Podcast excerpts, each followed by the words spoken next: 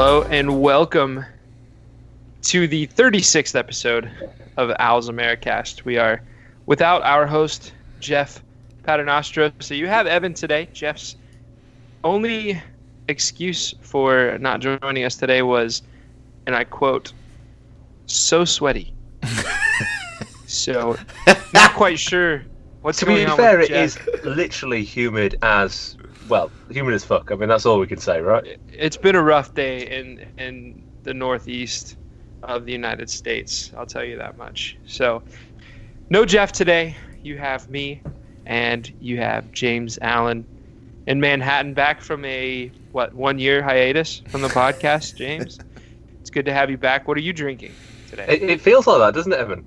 I was kind of beginning to feel that I was kind of in Kira Westwood-esque exile, and in fact I'd been dropped to sort of, you know, not even getting on the bench, and I was being loaned out to somebody but without a destination. But here I am, which is proof that there's always an opportunity for someone if you wait around for various podcasters to get very sweaty. What am I drinking? I'm drinking a New England IPA from Fifth Hammer, which is one of my local breweries, and it's called Troublesome Jellyfish. Which is just a really silly name for a beer, but it's lovely, so I'm enjoying it. And it's nice to be back, Evan. Thank you for having me.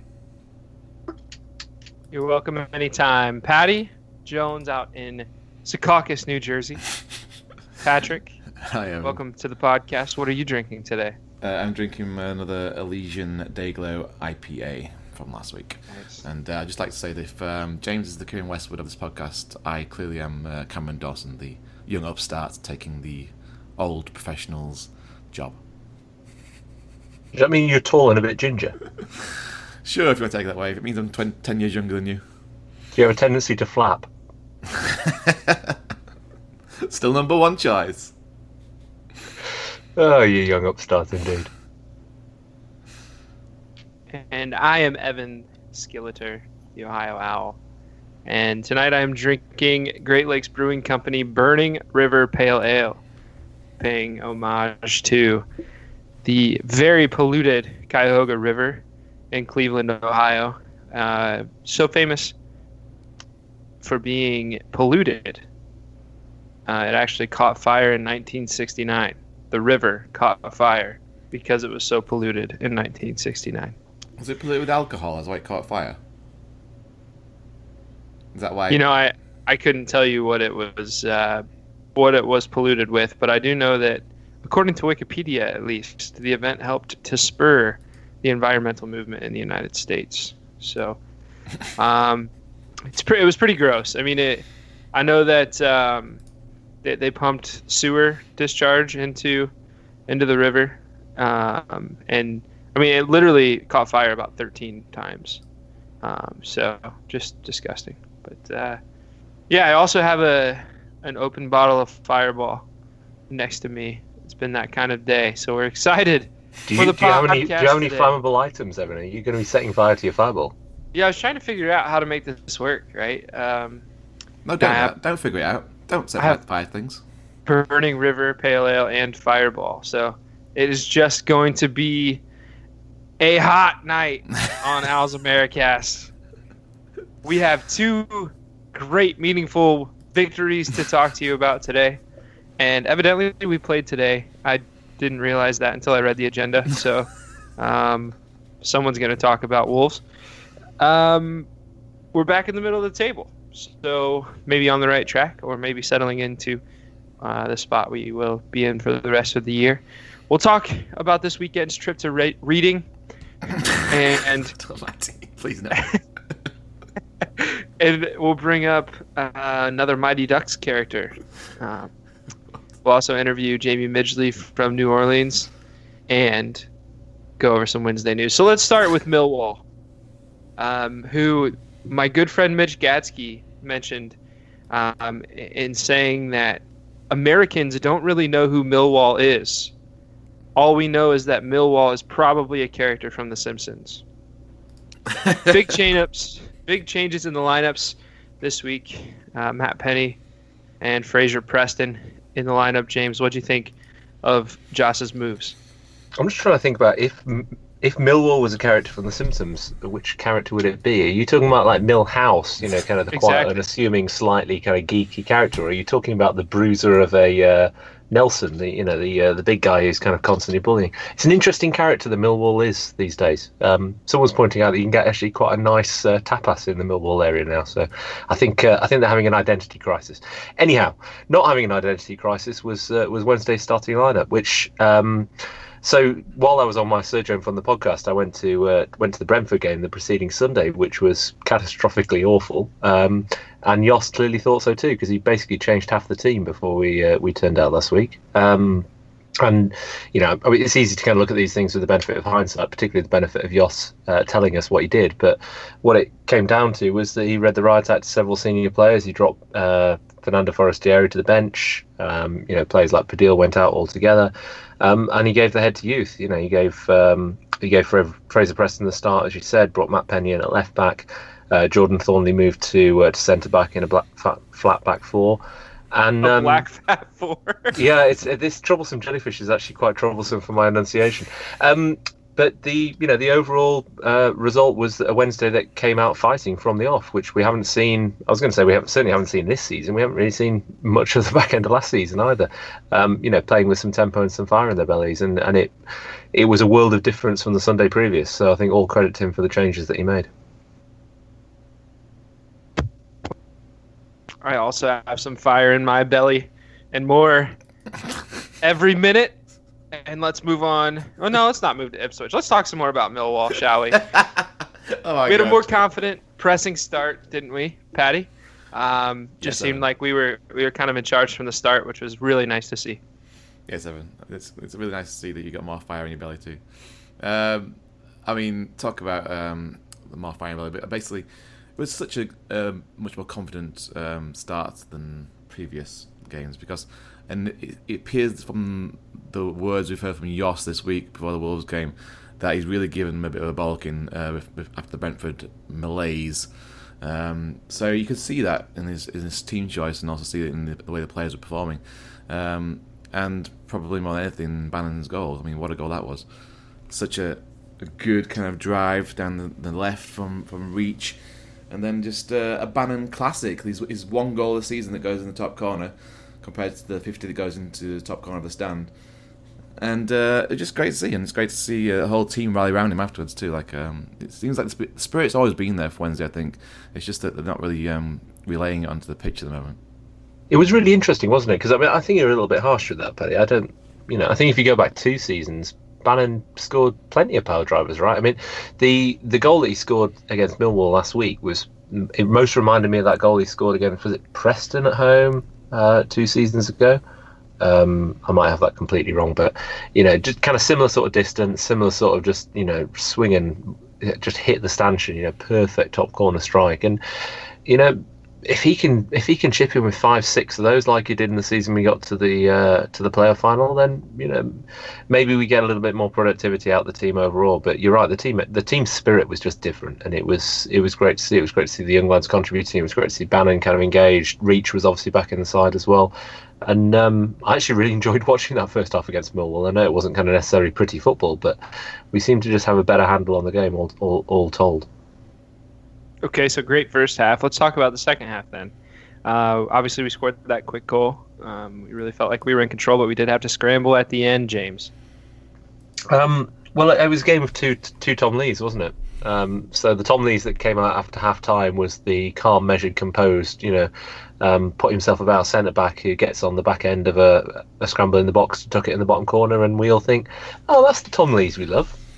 And then we saw the other side of Tom Lees about 20 minutes later, where for some reason he decided to just nod a drifting ball straight up in the air into the path of the Millwall striker who squared, and they scored a fairly easy goal to make it 2-1, and all of a sudden it was game on. You know, the last 20 minutes was probably a whole lot closer than it should have been, because frankly for 70 minutes Wednesday looked good value for a 2-0 win. So yeah, it got a little tight before the end. We haven't cut out those silly mistakes at the back, and you know, actually probably Leeds has been most prominent amongst the Wednesday back four, really, in terms of that kind of vulnerability that he seems to show.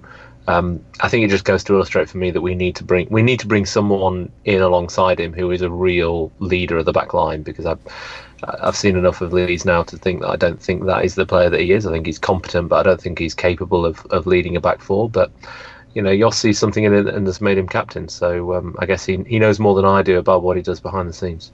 I'm going to go one further than that. I know it's going to be it's not going to happen, but I think Tom Lees should probably be dropped. If we get someone to replace him at centre half, and Thorniley should keep his job, because I think if you look at pure performances, and if you take Yoss on his word by choosing players on passion and ambition rather than their name, then he should be picking Jordan Thorniley over Lees. Unfortunately, we haven't got much competition in centre half at the moment, so he has to pick Lees as well.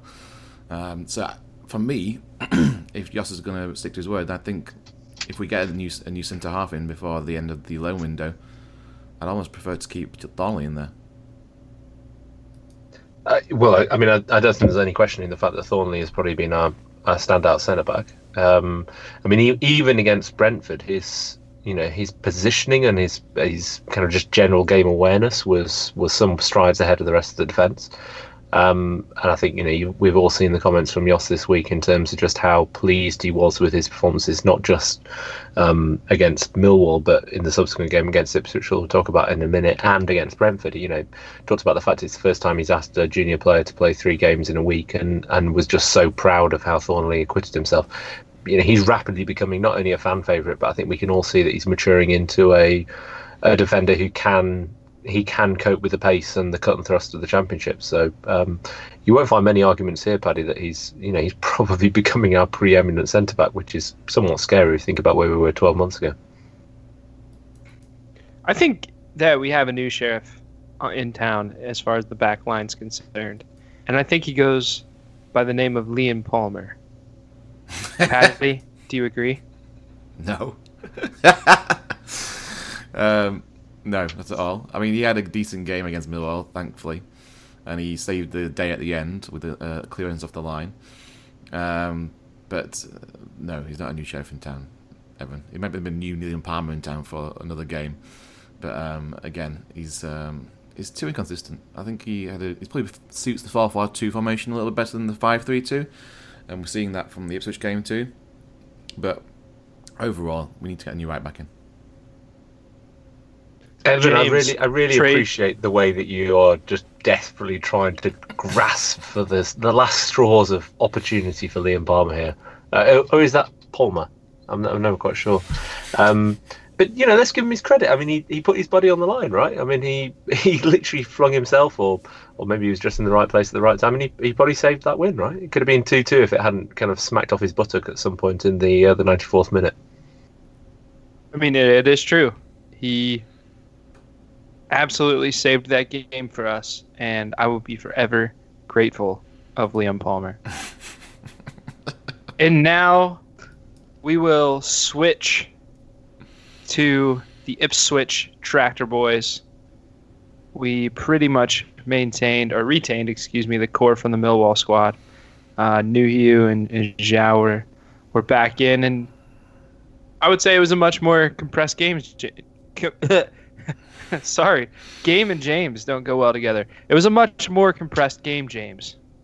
I don't know what you mean, Evan. I love playing games. So the question is, how much the Ipswich game was us and how much it was them. I mean, Ipswich are a mightily boring side, and they came and played a mightily boring game at Hillsborough. So, credit to them for being utterly dull and just flooding the midfield.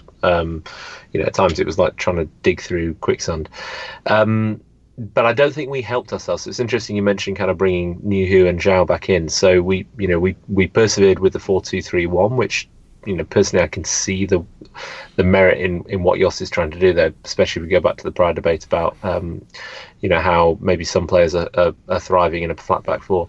The consequence of playing Nuhiu as the front man, though, I thought was really interesting. And Paddy and I were in New York watching the game together, and you know, the deeper he dropped, the more he went looking for the ball, the less Wednesday had any outlet up front, because you had, you know, you had Zhao and Reach basically playing out to the flanks. You had no one really kind of playing the probing role at the front of the team, and the midfield was just becoming a swamp. You know, Bannon couldn't get things going. Palapesi was, you know, trying to break up play, but, you know, neither team was really getting a foothold, and much of the first half, goals aside, well, yeah, goals plural, unfortunately, because of the debacle we'll talk about in a second, was just, it was really a non-event, because the game was bypassing, you know, any sort of creativity. It was just kind of everybody compacting in on the middle third of the pitch, which, you know, I don't think really helped anyone. And I think that's something we've got to talk about with Nuhiu. If he's going to play the front man, he has to play more of a link role and less of a midfield role. But that's, you know, it's a conversation we can talk about when we've got every striker fit. I think so quite a lot as well, not just with Nuhiu. João also comes quite deep as well. And we talked about this last year as well. And you end up with people making runs kind of out of the way and then into the way of somebody else. So quite a few times you saw in the midfield was like there was Bannon like on the ball and someone would run past him, and then you look around and where you think a pass would be made, there's nobody there because he's trying to get out of the way to make kind of way for Nuhiu, who's dropped too far back. So like I say, if one or two people coming out of position, it just messes the whole flow of the game up. So quite often we'd maraud forward looking for a pass, and there was no one to pass to, and there was not even anyone passed to on the wings either. So it's so important to have that target man up front that just, and then everything else kind of falls off that kind of that guy, if you know what I mean. So when Fletcher always plays, Fletcher always stays where you want him to stay, around the 18-yard box. And everyone else just hangs off him in a kind of nice, kind of coat hanger, symmetrical way. As soon as you put Nuhiu and Zhao up there, it kind of messes that up. And if he wants to keep on trying Nuhiu, he's got to be more disciplined in keeping that target man role. What's really interesting is, and this is where, you know, we should bring in the comments that Jos has made, and I think it's kind of over the course of a couple of press conferences now where he's talked about players, you know, the difference between players who listen to what he's asking them to do and play for the team versus those players who are playing for themselves. And he talks about people who are, you know, putting the shift in versus those who are not. And, you know, ostensibly we have to believe that the players that are on the pitch now are those that are responding to him. So Nuhiu is doing something that Jos is asking him to do. It's just the bit where I don't fully understand it, because, you know, on Saturday I was kind of screaming into the void that is the dark of the football factory in New York and occasionally Twitter, which is, you know, get Fletcher on, because... I fundamentally believe that Fletcher adds more to the team than Nuhiu in terms of his ability to, you know, as you said, Paddy, link the play and bring other players in, you know, getting the flick on that takes advantage of the pace that Reach and Zhao offer off of him. He stretches the game, he manhandles and moves around defenders, I think, better. Nuhiu just doesn't look as mobile. He seems to me to be going looking for the ball, but in his defence, he must be doing something that Jos is responding to, because he is getting the start on a regular basis. So something I would prefer not to talk about, and hopefully one of you pick it up. Maybe we'll give it to Patty, because he seems like he had a bad day, and maybe he can really show us the emotion in this. Can you talk about the goal we gave up and how ugly it was? That's going to cheer me up, is it? No. It's not going to cheer me up the way we defended that. I had no idea what was going on. And neither did Dawson, by the looks of it, too. And, I mean, you can debate all along whether it was offside or not. And it turns out that it's not offside. The guy who may have been offside wasn't really interfering with play. But to me, it looked like Dawson had been distracted by something, because he was so out of position for that header when it came in that he just looked like he was waving at someone in the crowd. So, yeah, it was one of those things... where every single ball that goes into our box at the moment is potentially a goal, because we have no one that really can get to the header before an attacking person gets to it. And that's not helping the fact we haven't got very big players. I mean, Tom Lees and Jordan Thorniley back there aren't the biggest of people. And neither is Poodle when he plays back there either. So I think that's something we've got to sort in the loan window. We need to get a big strapping second half in there that's going to come win some headers. You mean in the next 2 days, buddy? Well, listen, Evan, let me try and provide a ray of sunshine before I then smack a great big chuffing thundercloud over it by reinforcing what Paddy's saying. So the ray of sunshine is before we conceded that ridiculous goal, we actually scored a goal, and if you're an Ipswich fan, you're probably having this conversation about just how Lucas João was completely unmarked at the back post to not in the easiest of headers from a set piece. But you know, he took that goal really well, and that was probably the way that we were going to break through most likely in that half. But you know what, Paddy, clearing the ball wasn't the only problem with the goal that we conceded. You know, let's just run through the litany, right? We gave away a corner that should never have been a corner. So for whatever reason, you know, Barry Bannon decided that he was going to take on four players in the box and ran the ball over the back line. So that was mistake number one. Mistake number two, the corner comes in and then we decide we don't need to bother clearing it, and so the Ipswich player retrieves it on the byline. Then you get the lack of the block to, you know, stop the ball coming into the box. And I don't like pointing fingers, but that was Penny. He kind of gets the interception, but it's only a half block in there. And then we fail to clear three headers. It's not the last header that they're claiming is offside. There are three headers that Ipswich win on the route scoring that goal. And you know, Jos can see those things and as much as we can, I'm sure, but that is why we're going to end up as a mid-table side if we don't correct the defence in this window, because we're going to give up one or two goals a game against average teams. We're going to really struggle against great teams if that's the case. What would you say we're learning about this team? You know, we have some younger guys, Thorniley, Penny, who, you know, now we have kind of a bigger sample size.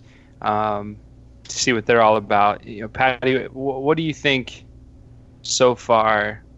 Give me two or three things that you've learned about this team that maybe you didn't know at the beginning of the year.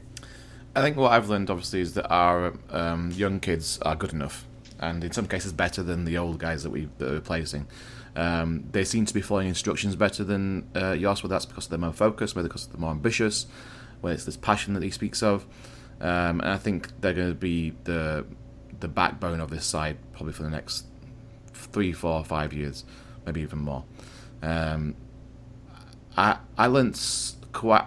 It's kind of been, I'd say, the reactions to Jos's interview ahead of the Wolves game yesterday was mixed, but I think in general quite positive. And I learnt something from that is basically he's no longer going to pick these players. So people like Jones and Boyd, who started today, he's picking these people because we've played 10 games in about 10 days. But I think those people aren't going to make into the first team for the big games. And he's now going to rely more and more on the youth to push us forward. I also seem to be learning that he doesn't seem to be that favourable of Hutch, I would say, or even Fessi to some extent. And he's happy to drop them if it means teaching them a lesson. Now, in Fernando's case, it seems to have made the impression on him in such that he's getting more game time than Hutch has recently.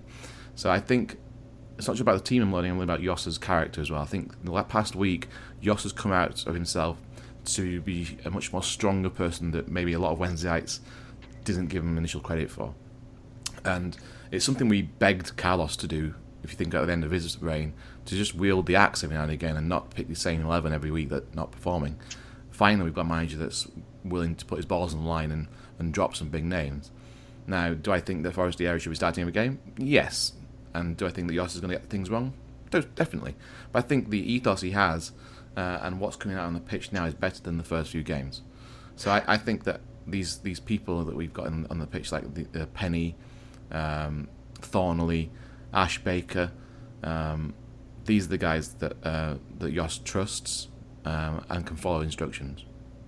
And Paddy, I mean, so I said I was going to like a ray of sunshine, a big thundercloud. This is kind of like the sunshine after the rain, if you will, which is that everything that I'm hearing from Jos right now is that he sounds like he's planning for a season ahead of this season, right? You know, we started talking about this season as, you know, and we had a range in our predictions, and most of us were kind of settling, you know, lower upper half mid-table because we can see that there's transition ahead. It kind of feels like he can both see that, and he's acting on it as well. You know, he's talking about the fact that he needs to plan for the future of Sheffield Wednesday. I really both respect that and admire it. He's making those hard calls. You know, yes, we're going to give up the ridiculous goals that I described a moment ago, but the players you've just listed off, they are the future of Wednesday, and that's the right thing to do, even if they make mistakes along the way. And it strikes me that a lot of Wednesdayites are willing to tolerate those mistakes as part of their learning journey, particularly because they can see the potential they have. I mean, you know, I quoted Matt Penny as being involved in the build-up to the Ipswich goal, but if anybody has shown, you know, more flair and excitement as an individual in the last week than Matt Penny, I haven't seen it, because, you know, I think he's been exemplary in showing his willingness to take on a man. You know, his confidence at touch in you know, his first couple of Championship games has been phenomenal. And to have a coach that's advocating for that and willing to give them the experience and the chance to build as a team is fantastic. It's just all within the context of a team that's in transition and maybe doesn't quite hit the heights this season, but maybe it's in a much, much better place in 2019-20 as a result. So, James, you and I had an interesting back and forth on Saturday morning. First of all, a public thank you to you for trying to lend me your iFollow account for the weekend. As you mean trying to provide technical support? No. See, I don't think there's anything illegal about that, right? You're not using it for the weekend, and I've spent plenty of money on iFollow, and I was in a tough situation because my cards, I have two checking accounts and a credit account, and the cards for all three of those accounts were triggered by the fraud protection because iFollow is a UK account, and so it was trying to it was worried that someone in the UK had my credit card information. So all three accounts got blocked. I sent out an SOS to the group chat, and James said, yeah, I'm not using it because I'm at the meetup. Why don't you try to use it? And it wasn't working, and it was disappointing. And then another shout out goes to my buddy, my good friend Daniel, lives down in Florida. I'm actually going to visit him in not this weekend, but the next. He's a big Rangers fan, Glasgow Rangers, and he and I chat all the time about soccer. And he's a Wednesday enthusiast, and I had texted him my problems, and he didn't even text back. All he sent was a picture of his debit or his credit card. It was the front and the back, and then he gave me his address and said, use this. And so big shout out to him because it was only a minute after I got logged in and turned on the stream that we scored our first goal. So it was a big deal for me. But anyway, James, sorry, back to the original point. You and I talked a little bit about Nuhiu and how just awful and lousy the first, 25 minutes were, and obviously that extended it a little bit. But what do you think of Nuhiu? And, you know, we have Fletcher, a healthy Fletcher. We might have Hooper coming back. Should Nuhiu be starting, or do we have better options at this point? I don't know where to start, Evan, apart from just, you know, advocating that, you know, please be careful with the use of your credit card information and be aware about who you text the front and back end CCV numbers of your credit cards to. Clearly you have a good relationship with your friend in Florida, so that doesn't apply. He's a great guy, yeah. Your question, Evan, is should we be starting Nuhiu with a fit Fletcher? My answer is no. I think I've probably trailed that already. I mean, I had a really awkward moment on Saturday because, you know, one of our crowd in New York is a big fan of Addy. You know, she's hung out with him. Apparently, she's proposed marriage to him. So you know, he's a lucky guy, and more fool him for not taking up that opportunity. And I observed that my adulation, my brief moment of Addy conversion was over, and it was basically because he was flouncing around somewhere around the halfway line and not doing the work of a striker. And this is the conundrum that I feel like I'm in right now. I'm watching a player who, you know, Jos is telling us he's picking players based on merit and based on the contribution to the team. What Addy is doing appears to be what Jos is asking him to do. So I have to give him credit for that. I don't understand what it is, because when I watch Fletcher on the field, I feel excited that we're moving a defence, that he's going to bring other players in, that we've got a chance of getting into their 18-yard box and maybe scoring a chuffing goal. When I watch Addy on the field, I feel like we're playing kind of 6s and 7s around the midfield, and that doesn't excite me. So, yeah, a fit Fletcher starts over Addy, as far as I'm concerned. A fit Hooper behind a fit Fletcher, I think, is probably our best combination. A fit Hooper behind a fit Fletcher with Zhao playing off him. That actually is a really exciting front line. So, you know, let's kind of keep our fingers crossed. Maybe if all these players get fit, we might actually have something really worthy of talking about. And then, Patty, how about Fessy? You know, you already kind of mentioned it. You think he should be starting. Why don't we just tie it into the Wolves, right? I think on the agenda, clearly there's not much going on in the Wolves match today, but you know, we're talking a lot about Joss's pre-match press conference, and you brought it up earlier. You know, he's not picking guys that just aren't giving everything in practice, and he clearly said that Forestieri hasn't been playing for himself, but that hasn't been playing for the team, only playing for himself, but has mentioned that he's his attitude has changed. Do you think there's a place for Fessy going forward? I think there's got to be. But what you've seen with Forestieri is he is him, and what's great about him is he'll take the ball and run 20 yards, do a little spin, and then usually shoot. I don't think that's necessarily what Jos wants him to do for the team, but sometimes that shot will go in. It'll be a wonder goal. The fans love it for that. It brings excitement to the pitch. He's a wonderful player to watch. So I can get both sides of the story. However, Forestieri is Forestieri, and he makes things happen. And without him on the pitch, we look quite pedestrian, and you can change games. But is Jos now hinting that he wants to use him as a kind of an impact sub, do you think, James? Because I heard some things around saying that he kind of likes him coming off the bench to some extent. So maybe he's trying to get this, to instill some kind of structure and discipline into the team. Maybe he can't really place Forestieri in that he's such a wild card. What do you think, James, to that? It's the great Fernando conundrum, isn't it? Because you know, if I throw this conversation back about a year and a bit, this was basically what we were saying coming off the 16-17 season, that we kind of felt that, you know, maybe he was an impact player, and that seems to be where Jos is going. Because I've heard exactly the same comment, Paddy, in regards to the Ipswich game. That's exactly what he did. I mean, he came off the bench, and 2 minutes later, Ipswich have had a man sent off. We've got a free kick. I think, you know, not directly from the free kick, but a minute or so later, we get the ball into the box where Zhao gets the winner. So he definitely had impact in that regard. It's difficult because you get the best out of a player like Fernando Forestieri if you give him range and you give him license. You know, you don't pin him down to one role. It appears to me that what Jos is asking him to do is to play a role for the team, and that's going to neuter a little bit of that creativity. So maybe the very best you get from him is, you know, 20, 25 minutes off the bench. But to have our very best, and I think indisputably our best technical player sitting on the bench, and also our greatest asset from a revenue generation potential possibility kind of sat on that bench as well, given our circumstances with profit and sustainability, that's a very tall order. So I would love to see Jos find a way to accommodate him in the starting 11 personally, you know, just because he you know, he's exciting to watch. You never know what he's going to do.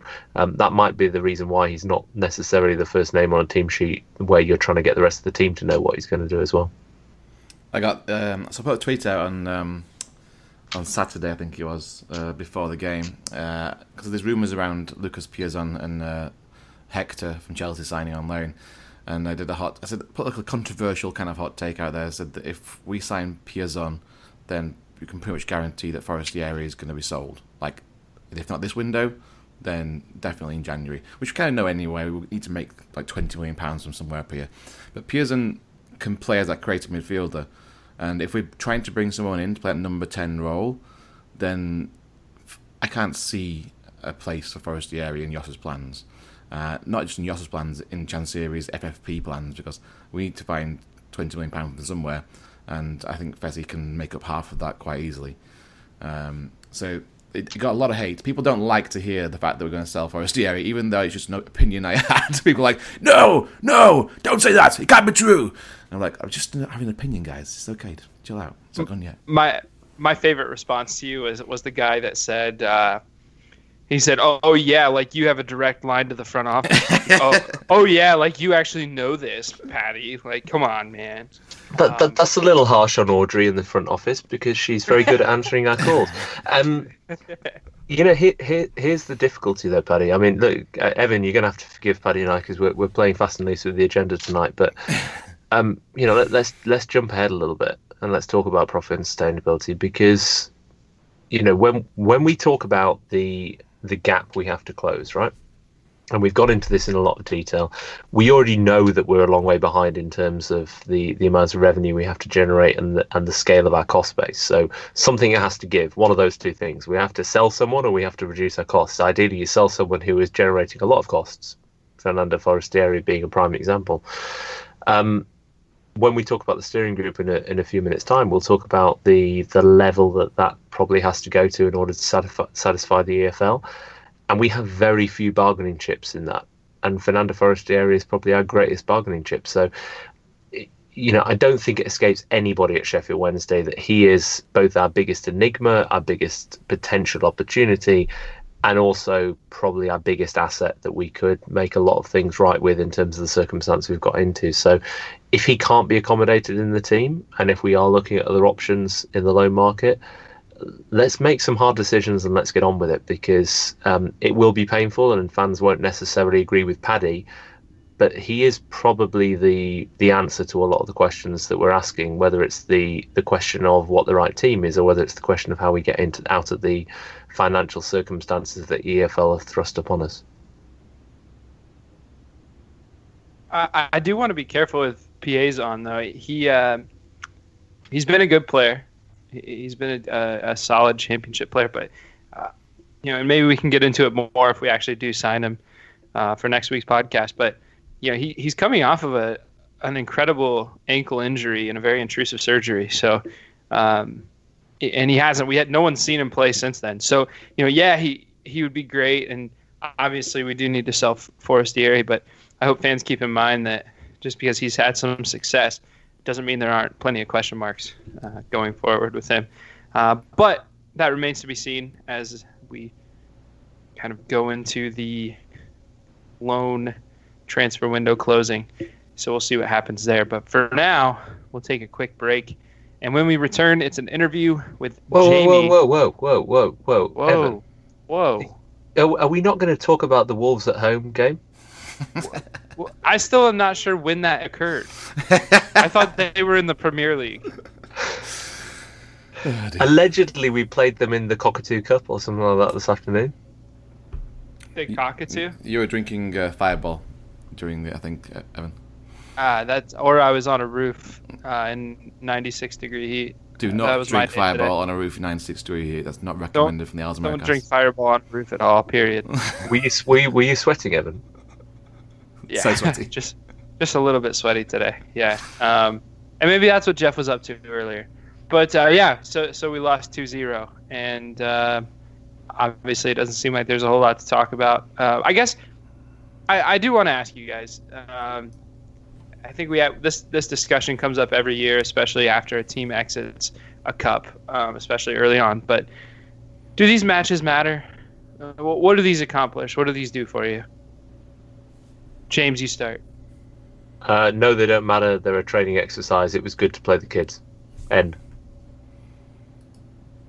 It's good to play the kids, and also good to play Forestieri, Fletcher, getting some minutes together.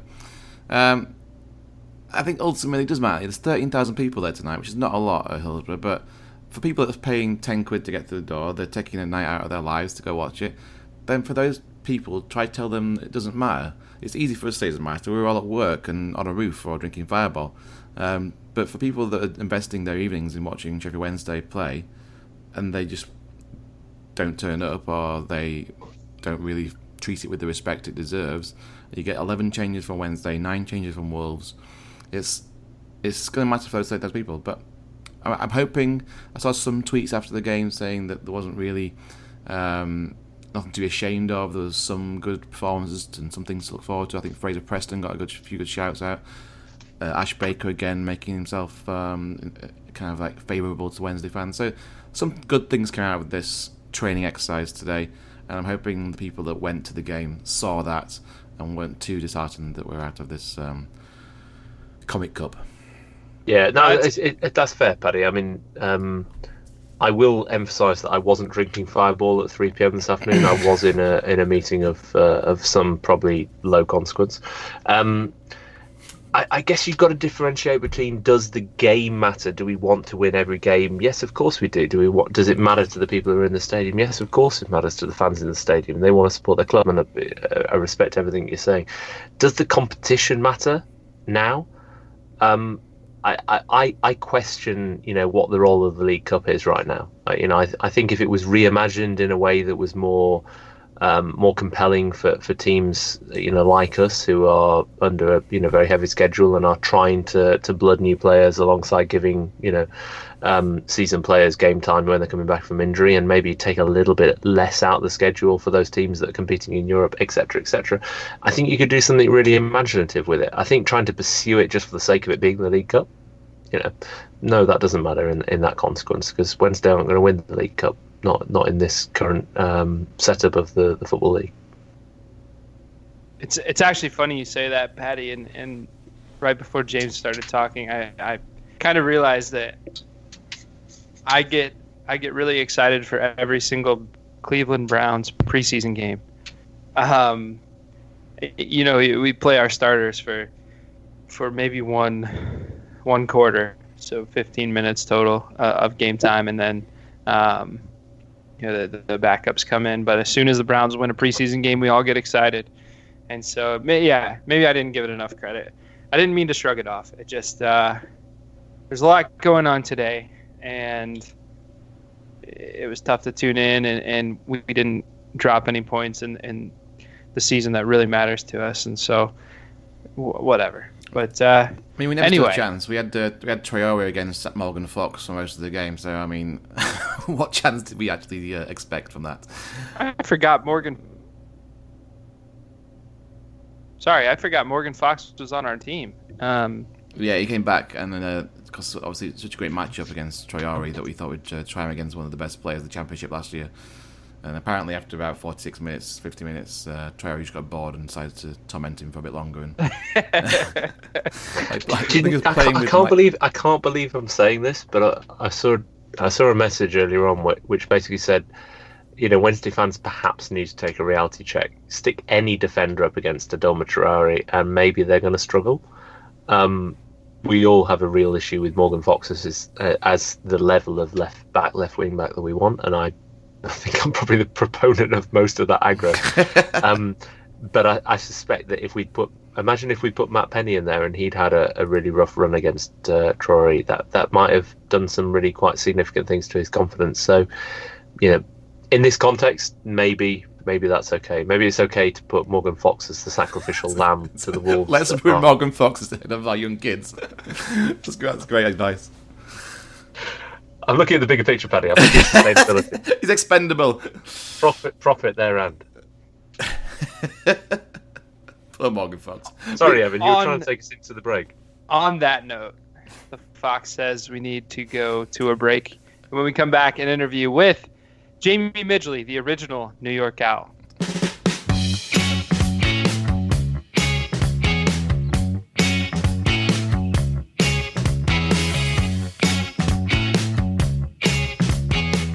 We are back with our How I Became a Wednesdayite segment, this time with Jamie from New Orleans Owls.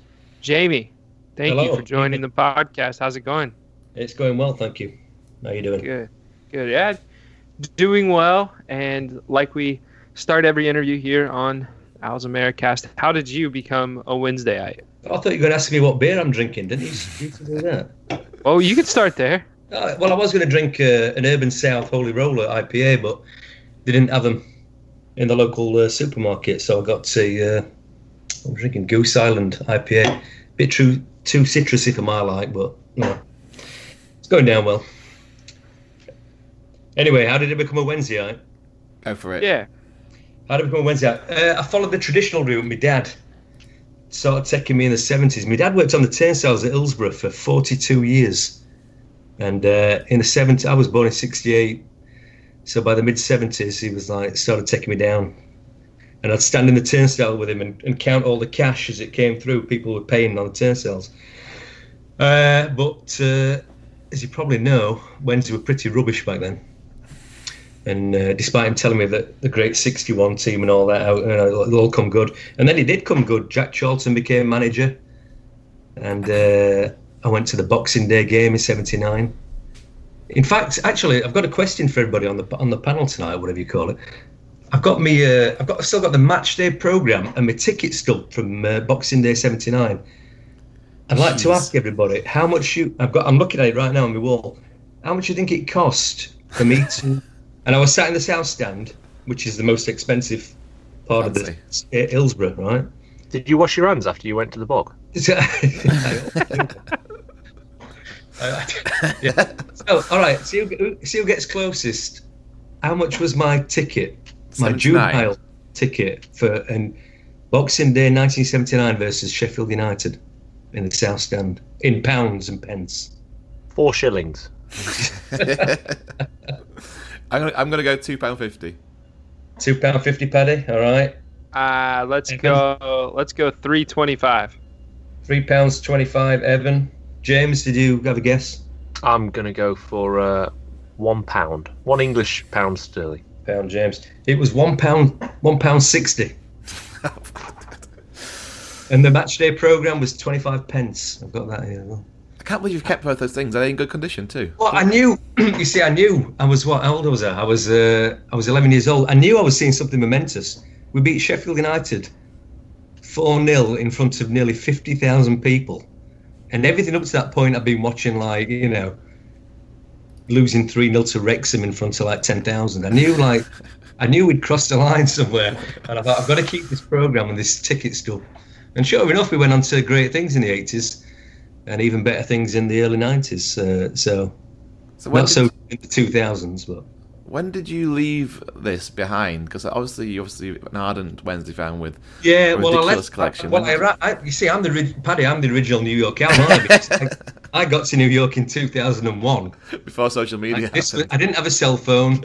I used to go to the local library to get me email. But so that was 2001. I spent 2 years in New York, where I met my future wife, and I had to come back to Sheffield. So I came back for 2 seasons, like 2004, 2005. What? God, that was a bad one to pick. Yeah, I know. And Jen, my wife, came with me. She came to Sheffield University to do a master's degree. And she became a season ticket holder, and I got my job back on the turnstiles. And we used to travel to all the away games. Yeah, it was miserable then. Actually, to be fair, 2005, you probably just about saw the Millennium Stadium promotion push, right? We did go to that, yeah. So I saw them get promoted, and I think I came back to the States after that. And I've been here ever since. And I go back every year and catch a couple of games, 2 or 3 games. But I've been watching from America for the last, 15 years, is it? I don't know, something like that. So Jamie, we can't let that pass without just pressing that bruise just a little bit harder, because you made an incendiary claim just there. You claimed to be the original New York Owl, relative to our own Patrick Jones, who will lay claim to be the original New York Owls, plural. Maybe the two of you could just debate the lineage here. You know, when was the formation of the venerated New York Owls? I was on my own in 2001. It was just an email at the library, and that's it. It's just sending out emails to people he didn't know. But, yeah, I mean, I don't... Who? Yeah. And can I just clear something up as well? And if I'm talking too much, stop me, but, like, somebody mentioned Luke. Was it Luke who drinks in the Owl Farm now, which was Harry Bolden? That was my local bar. Yeah. Luke and Paul live very close to there. And Bianca lived very close to there recently, too, another New York Owl. It seems to be like a natural kind of almost like siren that brings Wednesday fans towards it. You built some kind of myth there, I think, Jamie. Well, I still don't know what happened to me Wednesday shirt. Like some answers. I never got an answer as to what happened to it. So Harry Boland's, right? Let's talk about Harry Boland's. Did you just go watch Wednesday games in there, or you just make him? No, you couldn't watch them then. There was nothing. Right. Like I say, I had no internet. There was like I think I somehow managed to get some Radio Sheffield streams occasionally, but mainly I was just like calling home or getting texts. Well, I wasn't getting texts. I was getting emails from friends about the scores and stuff. It was a grim time to follow Wednesday. And that first couple of years in New York. Yeah, so you had a couple of years in New York. Went back to England for a couple of years, and did you go straight from England to New Orleans? Went via Florida. and we were going to go back to New York, and I came to New Orleans for just a weekend holiday vacation, and fell in love with the place and moved here instead. So the rest, as I say, is history. Is Jen your wife from New Orleans, or is she? No, she's from Chicago originally. All right. And you've kind of, I mean, this is the theme that will continue throughout the interview. But however you seem to meet, you seem to convert into Sheffield Wednesday fans. So Jen obviously was the first of your experiments. She was, yeah, bless her. We have matching Sheffield Wednesday wedding bands. Our daughter's middle name is Wednesday. That was her idea, not mine as well. So, yeah, I converted her, which was pretty impressive considering, you know, she was watching us lose away at Stockport and Grimsby and all sorts in those years. Anyway, so that's my story in a nutshell. That's great, man. And like I say, it brings it up to kind of almost not present day, because when I started doing the New York Owls thing and started bringing people together through social media and stuff, you got in touch with me pretty quickly to say, "Oi, I'm the original New York Owl. I used to go to this bar." I was like, "I'll try and track down your shirt for you." I tried to bring it down, but I couldn't. I actually went to that bar, I think, and my friend went to that bar and asked the same question, and they had no idea what we were talking about. And the apparent naming of it to the Owl Farm was coincidental, apparently, which I still think is too weird for it to be a coincidence. Yeah, it's bizarre. Well, whoever bought the bar was like, "Oh, it's a Wednesday shirt in that very nice frame," which cost me $250, by the way. He probably just took the Wednesday shirt out, which was the Chupa Chups logo. Remember that one? What was worth more, the frame or the shirt, though, Jamie? Oh, the frame was worth less. If it was a Chupa Chup shirt, it was definitely the frame that was worth more. Yeah. Am I correct in saying that Salvador Dali designed that? He did. That's dead right. It was the definitely the most artistic thing that happened in that shirt, apart from Gerald Sebon. Apart from Gerald Sebon, yeah.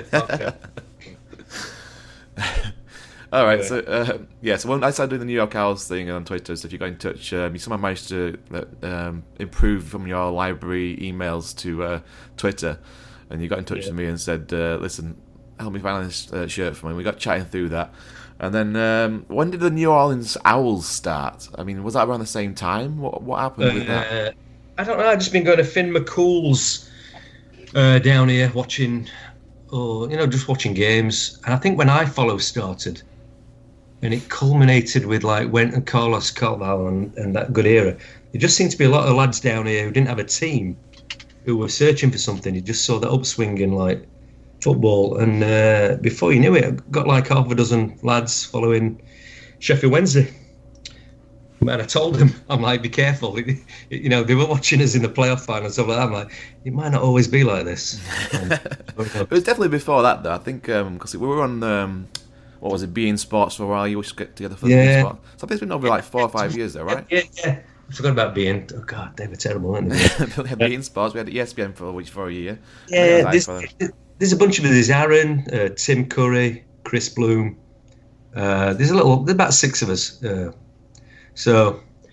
a few more peripherals add on. But, we've got a little hardcore supporters down here. And they're all none of them from Sheffield. None of them had any affiliation to a team before Wednesday. But now they're really into it. Well, they're actually more, they're more adherent than I think even we are in New York. I think from what I've seen on Instagram and other channels, Jamie, you get to pretty much rain or shine week in, week out, whereas we're a little bit more fair weather up in the northeast. I don't know if it's the conducive atmosphere of New Orleans or something like that.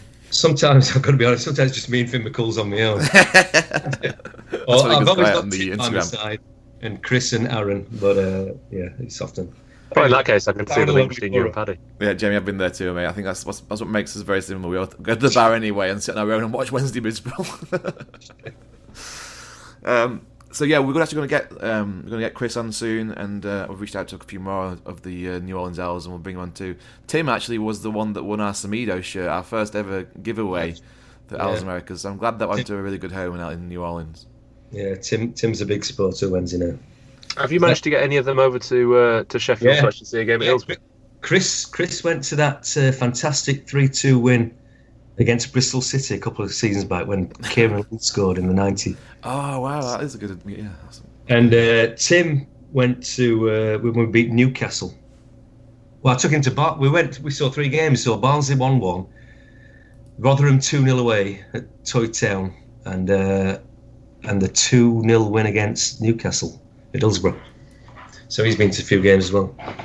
Actually, when we put it in those terms, Jamie, you're a fairly lucky totem. Fairly lucky. So there's one obvious exception, which I'll come to in a second. But two of my happier times watching Wednesday in the last few years have come alongside you. There was the you mentioned Newcastle. There was the Boxing Day game when we were together in Sheffield watching it in. Name of that pub on Surrey Street in Sheffield on Boxing Day night, and we beat them 1-0 with Will Evans. That was the place popped at about 70 minutes. That was brilliant. Graduate. But, graduate. There you go. Led my laughter though. I had a sore head the next day. I know that. Shuff me. Sore head. That's a point of controversy, that one.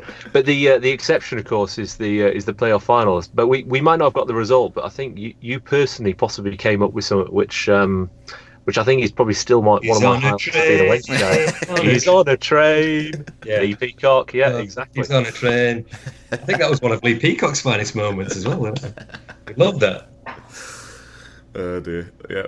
I missed that train journey because I was sticking around with someone else in the bar, but I had plenty of videos afterwards. It was epic, and I've got video of it somewhere as well. I've had plenty of videos, and that chant definitely transcended the train afterwards. It was pretty much all her the entire day. Yeah. Wherever the peacock was, we sang a song about it. He was doing a cycle ride round France, wasn't it? That's what he was raising money for. Oh, yeah, that's right. No, he was a good guy there, Lee. We had a good laugh with him that night. All right, so we got some new regular questions we ask people now. So I'm going to take the kind of favourite bar question a little bit more kind of precise for you, because I know there's plenty of bars in New Orleans, and I know we've got Finn McCool's and Mimi's who you meet up for games in. But outside of like soccer bars, what's your favourite bar that you'd always recommend to someone in New Orleans? Depends what time of night they're out. You know, like people claim that. New York is a city that never sleeps. I lived in New York, right? About 4 a.m. in the morning, it's pretty much all over. But in New Orleans, you can carry on all through the night and into the next day if you want to. So I wouldn't recommend it, but if you find yourself at 4 a.m. in New Orleans thinking where to go next, you either go to Antiqui's Bar on Decatur Street or Cajun's on St. Claude Avenue. They're both 24 hours. And, yeah... Guaranteed good times. Guaranteed good... Well... Or experience. Guaranteed a drink, put it that way. that's all we ask for 4 a.m. Asians as well. Brilliant. But New Orleans is... I mean, New Orleans... In fact, I'm advocating that if we ever do, like, an Owls America meet-up, it should definitely be in New Orleans. Right, I think you've got a few votes for that, mate. Don't worry about that. If anybody's not done Mardi Gras, it should be on your bucket list before you die. And guess who we play on Mardi Gras this year? Was that Sheffield United? Really? Is it February weekend? Sheffield United, Hillsborough. Yeah. I'll get my tits out for that one. If you're doing that, I'm definitely there. What date is that, Jimmy? It's the beginning of March. I mean, Mardi Gras Day is always a Tuesday. Right. There's no game on a Tuesday. There was last year. We beat Derby 2-0. I think, as I remember, Lucas Piazon. The Sheffield United game's on the Saturday, which is always like Mardi Gras weekend anyway, the big weekend, and then Mardi Gras on the following Tuesday. Mardi Gras proper, the big day, that Tuesday. So I've got 3 more years to my 40th birthday, and I've always thought that I'd spend it probably in New Orleans or Austin South by Southwest. And I'm not New Orleans, man. I don't know whether to save it for that or whether Sheffield United at Mardi Gras would top that for a 38th birthday. Actually, that's just reminded me. Tim Curry, we were talking about earlier, is coming up to New York for Mardi Gras. He's not a big fan of Mardi Gras. He's seen too many. He's going to come up and spend the weekend with the New York Owls. All right, we'll do an anti-Mardi Gras in New York for him. Yeah. Still plenty of beer there. Yeah, plenty of beer. So, I know you're not meeting up this weekend. You've got commitments, but when's the next New Orleans after that? Because we've got an international break, haven't we? So you've got a few weeks off, actually, which is nice. But you guys meet up pretty much every week, right? Every week, yeah. No reason not to. And it's either Finn McCool's is our first choice, otherwise we'll go to Mimi's. They're the 2 spots. And what does that look like as a kind of match day routine at Finn's? What time do you rock up there? Is it like yourself? Like well, Finn's is like the football bar in New Orleans, so it's basically got all your Premier League crowd. Arsenal are the best supported team. Followed by, like, you know, Liverpool, Man U, all the usual suspects. But we normally get the corner, the dart room.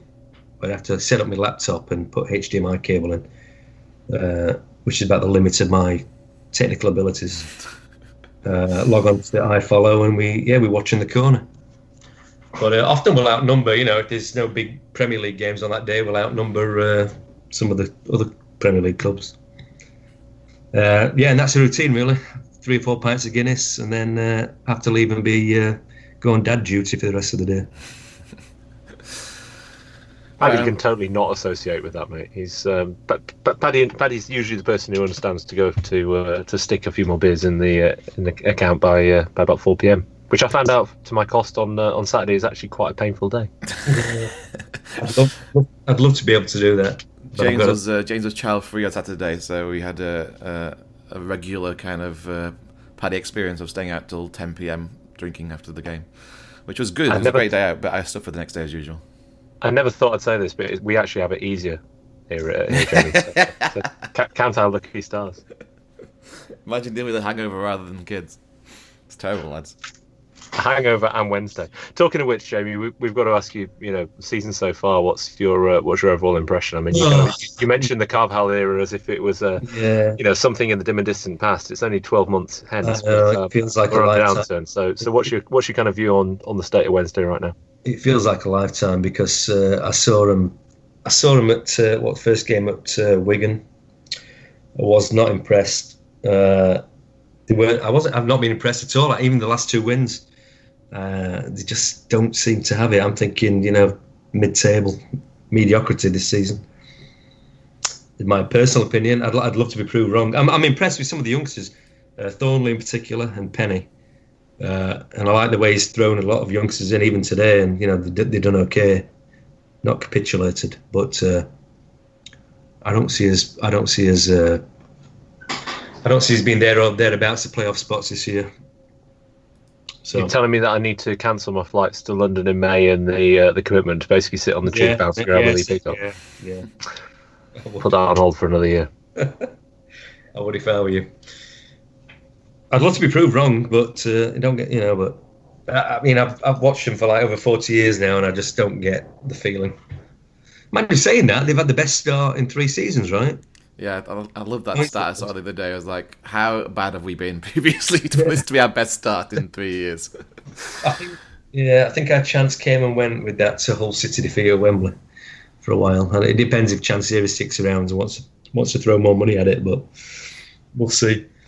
I think he'll stick around. I think as soon as he's allowed to throw money at it again, I think he will do. But I think he's definitely a little bit naive at first, in the first year or two. But you know what? You live, you learn. I think he's got his heart in the right place, so I think he'll stick around. Well, Jamie, it was an absolute pleasure to meet you. I would say in real life, but in real voice. Well, I'll see you down in New Orleans, hopefully. Like so, yeah. I'll meet to be able to be down here. Yeah, I'll bring my beads. And just nice to meet the original New York Owl, the guy that got it all started. That's right. And lovely chat. So thank you seriously so much for coming on. One last shout out to absolutely. Got Sheffield United supporters listen to this podcast. No, they don't. It's true. I'll give a shout out to Andy Warriner. My old friend from Sheffield who alerted me to a couple of things last week on the podcast. I was amazed. I'm like, why are you listening to the podcast? I think he's always had a soft spot for Wednesday. His granddad played for him. But that's amazing knowledge. I'm so happy that United fans listen to this. So if anyone else listening to us, the United fans, please tell your other United fan friends. There is hope for them yet. There's redemption somewhere in the background, right? Yeah. Cheers, right. Jamie. We'll appreciate it. All right. Thank you. Awesome. Take care, Jamie. Great talking to you. Night. We'll take a quick break, and when we come back, it's news from Sheffield Wednesday Football Club.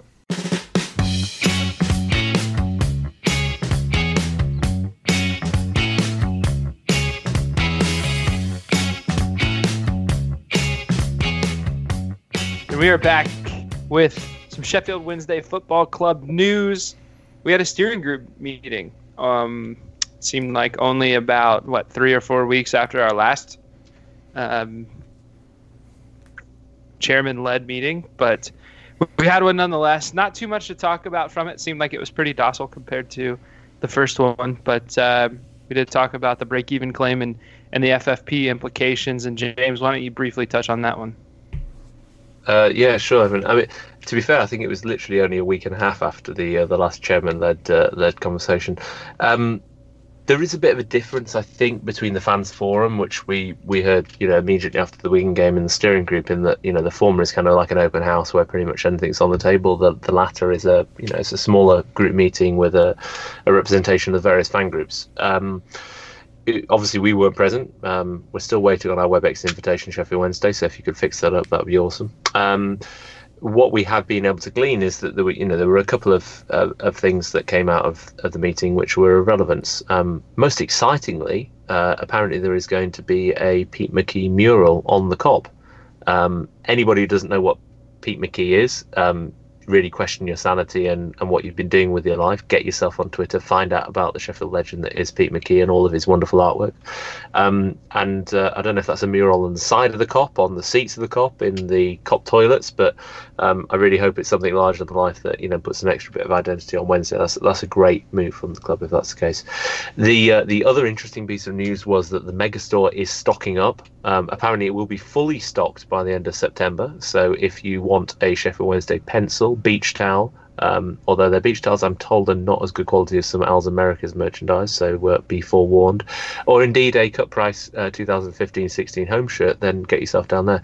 The piece that probably is most of relevance to, I think, all Wednesdayites, frankly, but certainly to me, because I kind of geek out around these details with various other people who like accounting and spreadsheets, most notably Peter Lohman, is this, the claim around profit and sustainability. So obviously we've covered FFP or PNS in quite a lot of detail recently. Dafon Chansiri is quoted, and I say quoted because I'm not certain of the source and I don't know the full attribution, so I hesitate about the accuracy of this, quoted as saying that in order to comply with the profit and sustainability regulations this year, 2018-19, Sheffield Wednesday need to break even. For Sheffield Wednesday to break even this year, that means that we need to reduce our cost base by a quite extraordinary amount. So, you know, our revenues on an annual basis over the past couple of years has been somewhere in the mid £20 million. Our loss in 2017-18 is obviously yet to be revealed, but 16-17 was approaching £20 million, which means that our cost base is somewhere north of £40 million. For us to break even, we would have to sell significantly and obviously generate revenue from that, from player sales, and also take an enormous amount out of our cost base. And that's very profound, because it means that a Sheffield Wednesday that doesn't get promoted this year has to make substantial changes to its playing squad in the next couple of windows. And we have to assume that the club is well advanced in that planning. So things may seem a little bit more positive and upbeat at the moment as we talk about the future, but the implications of that for player transactions in the short term, whether it be in the loan window that closes at the end of August, whether it be in January, certainly even players that are tied down to contract extensions that may well be sold next summer, is very profound. So we need to understand that more, and we need to understand exactly, you know, how accurate that claim is. But it could be something that we'll need to talk about significantly as the season goes on. Last bit of Sheffield Wednesday news. Let's talk about Player of the Month. I want to hear from both of you. We'll start with Patty. Who is your Player of the Month for Sheffield Wednesday this year? This month. I think it's someone that I've been kind of bleating about all month. I think it's Adam Reach, and I think there's a more obvious pick for this, which I'm not going to mention. I'm sure James might have a different opinion. I think Adam Reach, when he's been in the team, has been the driving force, like he can be. Kind of like we used to ask Kieran Lee to be that kind of metronome of the side. And as soon as we take him out, everything kind of just drops down a level. I think he hasn't really put a foot wrong. He shows moments of class, some beautiful touches. His crossing has been faultless. And he gets my vote. James? I'm torn. I have two candidates. I Actually, no, three, because I agree with Paddy, actually. Reach is probably my favourite Wednesday player, just because I think he is such a level of class and consistency. I think the standout choice is Barry Bannon, because both for his contributions, I mean, his goal last week against Millwall, but just the quality and class of his play in midfield has been superb. The reason I give it him is just his passion. I mean, in the defeat against Brentford, I think the thing that I enjoyed, I was going to say more than anything, but actually the only thing I enjoyed about the football was just seeing Bannon bollocking the bench and bollocking the midfield and bollocking anybody around him who wasn't playing up to the standards that he expected. So I think he probably is in there. But the third candidate, and probably the one that I maybe would be tempted to vote for me, is Jordan Thorniley, because I see they're a young player who is playing with heart, who is developing himself minute by minute, let alone game by game, who is showing himself to be a really adaptable but capable defender, and I think he's had a fantastic month despite some of the abject performances he's been part of at times. I like all those answers. Mine's going to be someone that his play on the field has been okay, but I think overall he's had a great month, and it's Lucas João. He signed his new contract. He had a decent start to the season, signed his new contract, and then followed that up with a goal almost right away in his next match. And I think that's huge. I think, he was so on and off with Carlos that maybe some of us didn't necessarily recognize him as a true blue blood Wednesdayite, but I really feel like this week and this whole month, he's established himself as someone that is going to be, I don't want to say a Wednesday legend, but definitely someone that's going to stand out when we think about Sheffield Wednesday between 2010 and 2020, and obviously now into 2022, I think, is when the contract expires. So just really happy for him. I'm really pleased to see how things are going for him after a promising start to his career with Wednesday and kind of falling out of favor and then coming back toward the end of last year and into this year. It's been great to see him. So let's move on. Let's go to, I guess we'll preview Reading, right? And it's always tough for me, Reading, because I always want to say Reading, because down in Cincinnati, attached to the city that I lived in, was a town called Reading, spelled exactly the same. But I do know now that it is called Reading.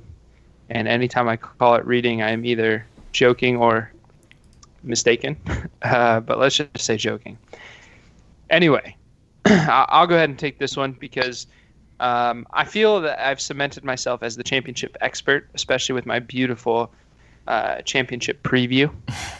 And so I will talk about how dismal Reading's season has been so far. First of all, they are, second last in the table so far? Actually, they're second last goal differential only.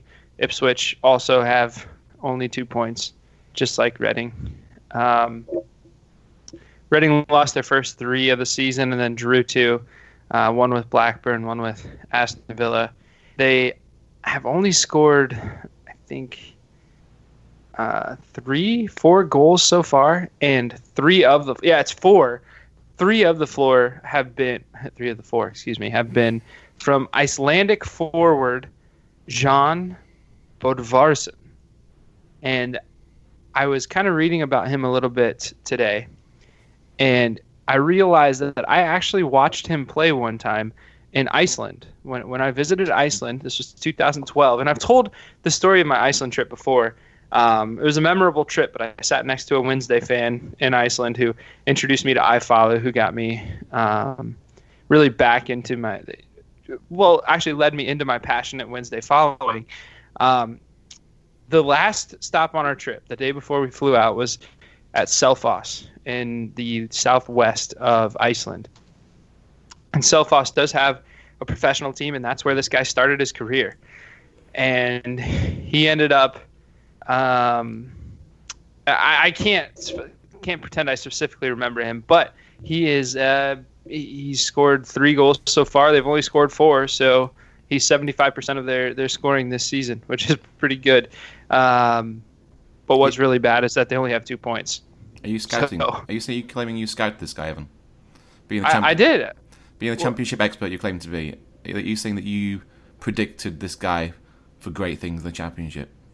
Great things. In fact, he scored a goal in Euro 2016, and he played against England. And I don't remember if either of you know how you did against Iceland in Euro 2016. Yeah. Let's move on, shall we? What's the predictions for the Reading game, anybody? No, I got one more thing to say.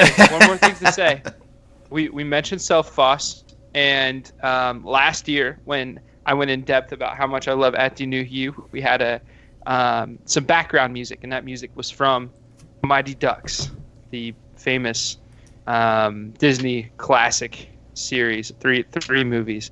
And one person in that movie was Wolf Stanson. Wolf Stanson is the head coach of the Icelandic national junior hockey team. And I found out while I was in Iceland, they don't actually play hockey there, but Disney thought they did. And so they put it into their movie. And Wolf Stanson is from Selfoss. Well, the fictional character of Wolf Stanson was born and raised in Selfoss, according to Wikipedia. So this is the another Mighty Ducks connection here in the Owls AmeriCast, and I was very happy to bring that to everyone's attention, because truly, if this is geared toward Americans, there aren't many true Americans that don't know Mighty Ducks and won't recognize Wolf the Dentist Stanson from the movies. So there you go. How do Luke, we get from a Reading? Evan, sorry, I'm calling you Luke just in sheer wonderment at the way you've managed to weave a Mighty Ducks reference in. I'm just disappointed there isn't any music. I mean, you know, surely if I just pad for at least 20 seconds, you could just give us a sense of just how exciting the Mighty Ducks soundtrack is, and just how emotive it is in the way in which America identifies with that particular franchise of ice hockey inspired Disney movies. Well, Mighty Ducks stands for so much. It stands for hope. It stands for underdog. It stands for capitalism. It stands for the little guy working his way to the very top. The Mighty Ducks, in the first movie, they were a ragtag group of terrible hockey players that were coached by a terrible mess up of a human being. They barely weaseled their way into the playoffs. Only made the playoffs because one of the teams, the whole team, got the measles and couldn't participate in the playoffs. So the Mighty Ducks make the playoffs. They win the Little League Minneapolis playoffs and then are invited to the Junior Hockey Olympics the next year and somehow beat the world power Iceland Vikings for the championship and live happily the Mighty Ducks ever podcast. After. So Patty, how do you think we'll do against Reading this week? Who are playing Reading? I don't even know what's going on anymore. We're going to smash them. 3-1. Emilio Estevez to score the winner. Yes! I'm going to tell a story about Emilio Estevez after James gives us his prediction. Oh, God. I'm going to try and both give my prediction and wrap this podcast up. Easily, Evan, you've just managed to give the most exciting, the most totemic, and frankly, the most inspiring conversation ever recorded in media history about Reading, which, as I am on record as saying, is one of the most boring, flat, fucking awful towns in Britain. So well done for giving Americans a far, far better impression of a place they never want to visit than they actually should have. I think it is going to be a game reflective of the place and reflective of the Majeski Stadium, which is boring, dull and flat, and it will be a 1-1 draw.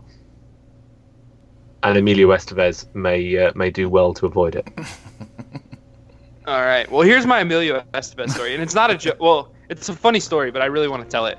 It's really quick. I was at a place called Senate in Cincinnati where they serve like gourmet hot dogs, Chicago style, etc. And I'm eating my hot dog with some friends, and Emilio Estevez walks by, right? So we're sitting like on this patio right by the sidewalk, and Estevez walks by. And for some reason, I just blanked on what his real name was. And I am a true Mighty Ducks super fan. In my basement, I have posters of my favorite movies, Django, The Breakfast Club, and a couple others, and then Mighty Ducks is proudly in the front displayed. And So when I saw Estevez forgot his name, all I could say was, "Hey, Mighty Ducks, over here!" And he looked and just was so disappointed in me, didn't wave, and turned back around and kept walking. So just a complete letdown and a problem for me. So this reminds me of the time I met Bruce Forsyth, Evan, but you're not going to associate with that, so let's move on. So Patty, how about you run down some meetups for us this week? Sure. We are meeting up in New York for the Reading game. It's on at 10 a.m. on iFollow. The New York Royals will be joining us. There'll also be the inaugural Cambridge/Boston meetup. Please look at our Facebook events page for details there. It's at the Phoenix Landing in Cambridge, Massachusetts. It's the first Boston meetup, so get down there if you're in the area. It's going to be fantastic. And we haven't got any midweek games, have we? It's the international break after next week, isn't it? Have we got like a week off? Yeah, absolutely. It's the international break after this, so I'm glad we're going out with a bang. This has been such a quality podcast recording that I'm glad we have 2 weeks off to recover from this. I think our listeners may need that as well, Paddy. Oh, wait! I've got one more bit of news. There's another group that's forming, and that is a DC, Maryland, and Virginia region group. I'm looking at my phone now. The DMV group, yeah. The DMV. The Owls in the District of Motor Vehicles. District of Motor Vehicles. We are claiming meetups in the Department of Motor Vehicles. You can get a license at the same time as Watching Wednesday, which is doubling down on your misery, really, if you're thinking of searching DMV with Sheffield Wednesday. But follow them on Twitter. It's Owls in DMV, and they will let you know of any upcoming meetups in that area. Since I'm the host, I'll plug my own group that I've been trying to start, is the Midwest Owls. We do have a Facebook page now. Look it up, Midwest Owls, on Facebook. Just trying to get some guys together and girls, together if we can find a central location for some big matches. If you're in the Midwest, look us up. So, anyway, we appreciate you guys tuning in. I'm sorry Jeff is gone, and last time I did this, I got in trouble. So I was sure to find the actual lingo for this. Our podcast intro and bumpers are by fellow Wednesdayites, Reverend and the Makers. You can find us on owlsamericas.com, at Twitter at owlsamericas, and you can email us at owlsamericas@gmail.com. Our podcast is on iTunes, SoundCloud, Stitcher, Google Play, Podbean, and probably anywhere else you choose to download podcasts. There is no wrong way to listen to the show. Just do what feels right. Wherever you choose to consume Owls AmeriCast, Sheffield Wednesday opinion with an Owls American accent. So close to nailing it. You're so close to nailing it. Oh, just one word of it. Hey, shut up. We ask that you rate and review the show, as it helps more Wednesdayites to find our ramblings. Speaking of ramblings, you can leave the show a voicemail on our Dazed and Mumbled line at 1-401-307-1867. International rates do apply, but you can dial it for free using Google Voice. James is on Twitter at Manhattan Owl. James, I didn't think of a question to ask. What are you doing Saturday? If only Patrick could find the Dazed and Mumbled line, everything would be perfect about what you just did, Evan. That was beautiful, beautifully recovered. Well done, mate. Oh dear. Can you tell what are you up to Saturday? Saturday, I am going to Pennsylvania. I'm going to be hosting an inaugural Pennsylvania Owls in the Poconos meetup between me and my kids, who are the only Wednesdayites I know in the North Pennsylvania region. But if anyone else is around, give me a shout on Twitter. Hey, we can probably double the number of people who are watching on my phone. Wait a minute. Where is that? The Poconos, mate, or the Poconos. I don't know exactly how you say it, but it's somewhere in the mildly hilly region between Pennsylvania and New Jersey. Nice. It's quite near Secaucus. Patty, what'd you say? It's quite near Secaucus, which you keep saying quite a lot. Secaucus, New Jersey. I love that word, Secaucus. Anyway, Patty's on Twitter at Patty A. Jones for talk about music acts that wear skinny jeans. And at New York Owls for Wednesday grousing. Patty, you really have got the full script. Has he given you the actual script? Yeah, I just got it. Should have seen that at the beginning of the podcast, really, shouldn't he? I just sent him the message on Facebook like 2 minutes ago in desperation, and he was on. So clearly he could have been on this podcast. But, Patty, I want you to tell me what your favorite food from the bar at your apartment or housing complex is. It's a bacon, egg, and cheese sandwich. If I'm feeling really Jersey, they do a pork roll, egg, and cheese, which is basically Spam. All right, and continuing with reading the script, I am on Twitter at Jeff Paternostro, and we'll see you back here next week.